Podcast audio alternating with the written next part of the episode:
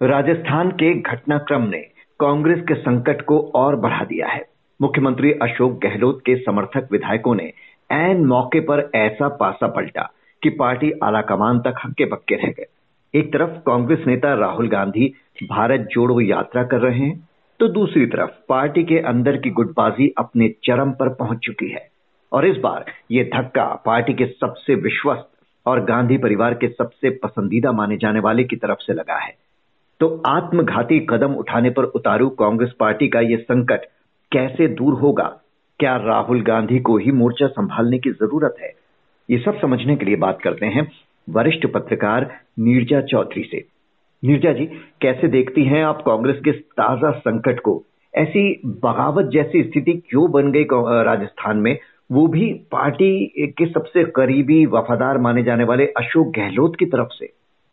देखिए, ये एक चीज़ दर्शाता है जो बहुत स्पष्ट तौर से सामने आ रही है। और जैसा कि आपने बिल्कुल ठीक कहा, ये उस शख्सियत द्वारा धक्का पहुँचा है जो सबसे विश्वसनीय माने जाते थे और गांधी परिवार उनको पार्टी प्रेसिडेंट बनाने के लिए एकदम तैयार था, क्योंकि वो लॉयलिस्ट हैं, ठहराव है उनमें और ट्रस्टेड रहे हैं इतने दशकों से। तो इस तरह का रिवोल्ट हो जाना इक्का दुक्का तिक्का नहीं। 92 विधायकों का रिवोल्ट होना हाई कमांड के खिलाफ। सोनिया गांधी ने सीएलपी की मीटिंग का बुलावा दिया था। हाई कमांड ने अपने ऑब्जर्वर्स को भेजा। ना सीएलपी हुई ना आ, एक लाइन का जो रेजोल्यूशन ऑब्जर्वर्स लेने गए थे ये डिसीज़न छोड़ दिया जाए कांग्रेस प्रेसिडेंट पे कि कौन अगला सीएम होगा, जबकि अशोक गहलोत कांग्रेस के प्रेसिडेंट होंगे नेशनल लेवल पे। तो ये मीटिंग ही नहीं होना, ये साइन भी नहीं करना रेजोल्यूशन तीन कंडीशंस लगा देना कि ये डिसीज़न मोटा मोटा उसका क्या अपशॉट था कि ये डिसीज़न अशोक गहलोत कांग्रेस प्रेसिडेंट बनने पे लेंगे। 16 अक्टूबर के बाद जब चीफ प्रेसिडेंट बन जाएँगे उसके बाद ये निर्णय होगा। तो ये पहले कभी हाईकमांड को इस तरह से नकारना हुआ है क्वेश्चनिंग इस तरह से नकारना और वो भी एक विश्व विश्वसनीय लीडर हम्म। के द्वारा ये पहले कभी नहीं हुआ है। जो रा, राजस्थान से आज निष्कर्ष निकल रहा है वो है कि कांग्रेस का हाईकमांड अब नहीं है। और कांग्रेस का हाईकमांड फॉर्मेलिटी है उसकी रिट नहीं चलती है। और आ, कितना कमज़ोर हो गया ये तो हम देखते आ रहे हैं। उसके कई कारण हैं लेकिन हम्म। ये एक मोटा निष्कर्ष निकल के आ रहा है।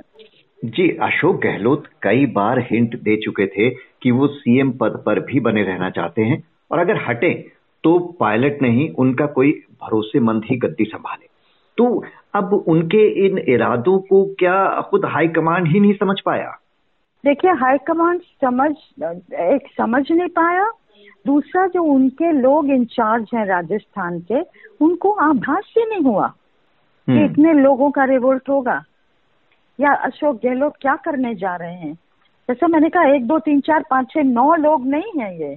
नब्बे से ज़्यादा लोग हैं अगर आंकड़े सही बताए जा रहे हैं। मान लो नब्बे नहीं, अस्सी हैं तो भी बहुत बड़ा आंकड़ा है।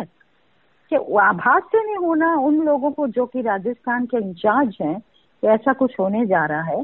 तो ये भी तो हाईकमान की दशा को दर्शाता है ना।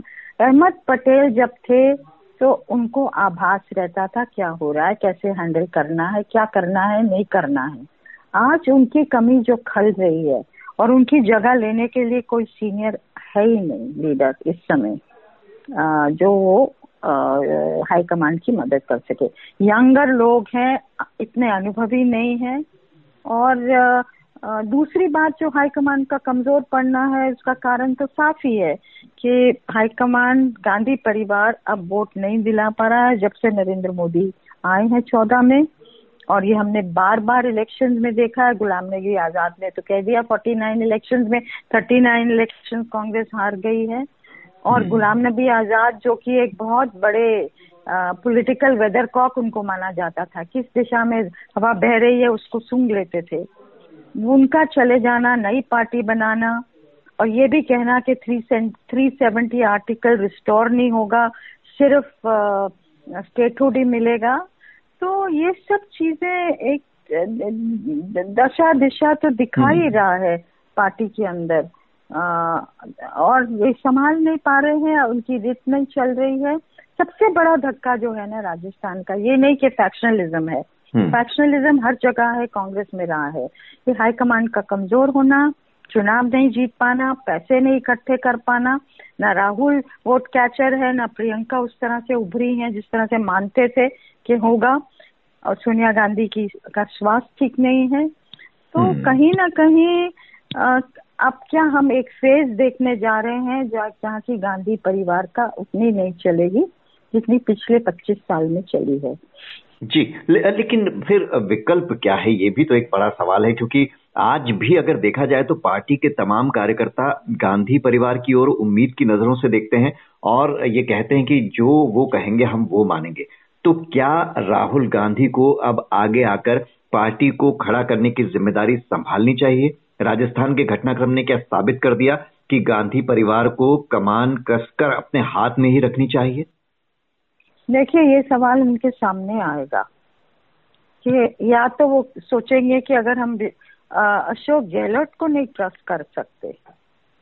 तो हम क्या सिर्फ़ के वेणुगोपाल के सी वेणुगोपाल को ट्रस्ट करना पड़ेगा? उसका अपना सिग्नल जाएगा। या फिर घूम फिर के गांधी जो आप सवाल कह रहे हैं कि घूम फिर के गांधी परिवार के ही मेंबर को आ, हाथ में कमान संभालनी होगी। अब ऑटोमेटिकली हम देख रहे हैं कि राहुल गांधी होंगे। क्या हम्म। प्रियंका गांधी नहीं हो सकती। हालाँकि उनका भी इतना इम्पैक्ट नहीं हुआ है। लेकिन राहुल गांधी वर्सेस नरेंद्र मोदी देख लिया गया है। और देश और भी नरेंद्र मोदी की तरफ़ मुड़ता है जब इस तरह का वर्सेस हो जाता है राहुल वर्सेस नरेंद्र मोदी। हम्म। और राहुल गांधी को बाकी ऑपोजिशन लीडर्स कितना मानेंगे और ऑपोजिशन लीडर्स से आपको बातचीत करनी पड़ेगी। और ये एक कारण था कि हाईकमांड ने सोचा गहलोत के बारे में। क्योंकि उनके अगर वो हम बैठते हैं फ़ोन उठाते हैं करते हैं तो हर कोई रीजनल लीडर उनसे बात करेगा। तो एक जैसा मैंने कहा ना एक अनुभवी नेता है कांग्रेस सिस्टम को समझते हैं देश को समझते हैं और चार दशकों का अनुभव है तो एक हैसियत है एक स्टेटस है। जी हालाँकि उनकी आप बात करने की बात कर रहे हैं लेकिन जो पार्टी छोड़ के कई वरिष्ठ नेता गए उनका तो यही आरोप था कि हमसे वो बात ही नहीं करते, ना हमारी सुनना चाहते हैं।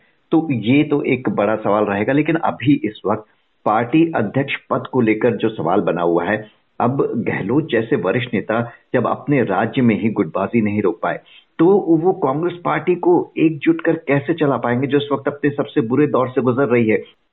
देखिए अशोक गहलोत बहुत बजे हुए खिलाड़ी हैं। एक चीज़ जो वो नहीं ओवरकम कर पाए वो जो सचिन पायलट से उनका मन मुटाव तो मैं कहूँगी नहीं एक बहुत ही जैसे लगता है बिटरनेस है ना पर्सनल जो पॉलिटिकल डिफरेंसेस की अपनी जगह होती है। आ, उस पर नाराज़ होना उसकी अपनी जगह होती है। लेकिन सचिन पायलट के साथ जो उनका रिश्ता रहा है ना कि वो एक पॉलिटिकल उस दायरे में नहीं आता। मैं समझती हूँ ये पर्सनल कुछ फैक्टर है और जिसको वो ओवरकम नहीं कर पाए हैं। और पॉलिटिकल डिसीज़न जो उनको लेना चाहिए था, बड़ापन दिखाना चाहिए था, क्योंकि फ्यूचर तो सचिन होंगे ना राजस्थान में। तो इस तरह से एक जिद पकड़ ली अशोक गहलोत ने कि जो कुछ हो जाए, जो जो मर्ज़ी हो जाए, पर सचिन नहीं होगा। और हाई हाई कमांड ने इस बार सचिन की पहल किया और हाईकमांड ने सचिन को प्रॉमिस किया था। 2014 में जनरल इलेक्शन से पहले जब राहुल गांधी ने सचिन पायलट को कहा था कि आप राजस्थान जाओ और टर्न अराउंड करो उस स्टेट को और आप सीएम बनोगे। आपके, आपको दिया जाएगा। तो उन्होंने मेहनत की, पाँच साल हमने जा, मैंने जाके देखा ऑफ़िस में कैसे और कोई होता ही नहीं था। किस तरह से भ्रमण किया पूरे प्रदेश का।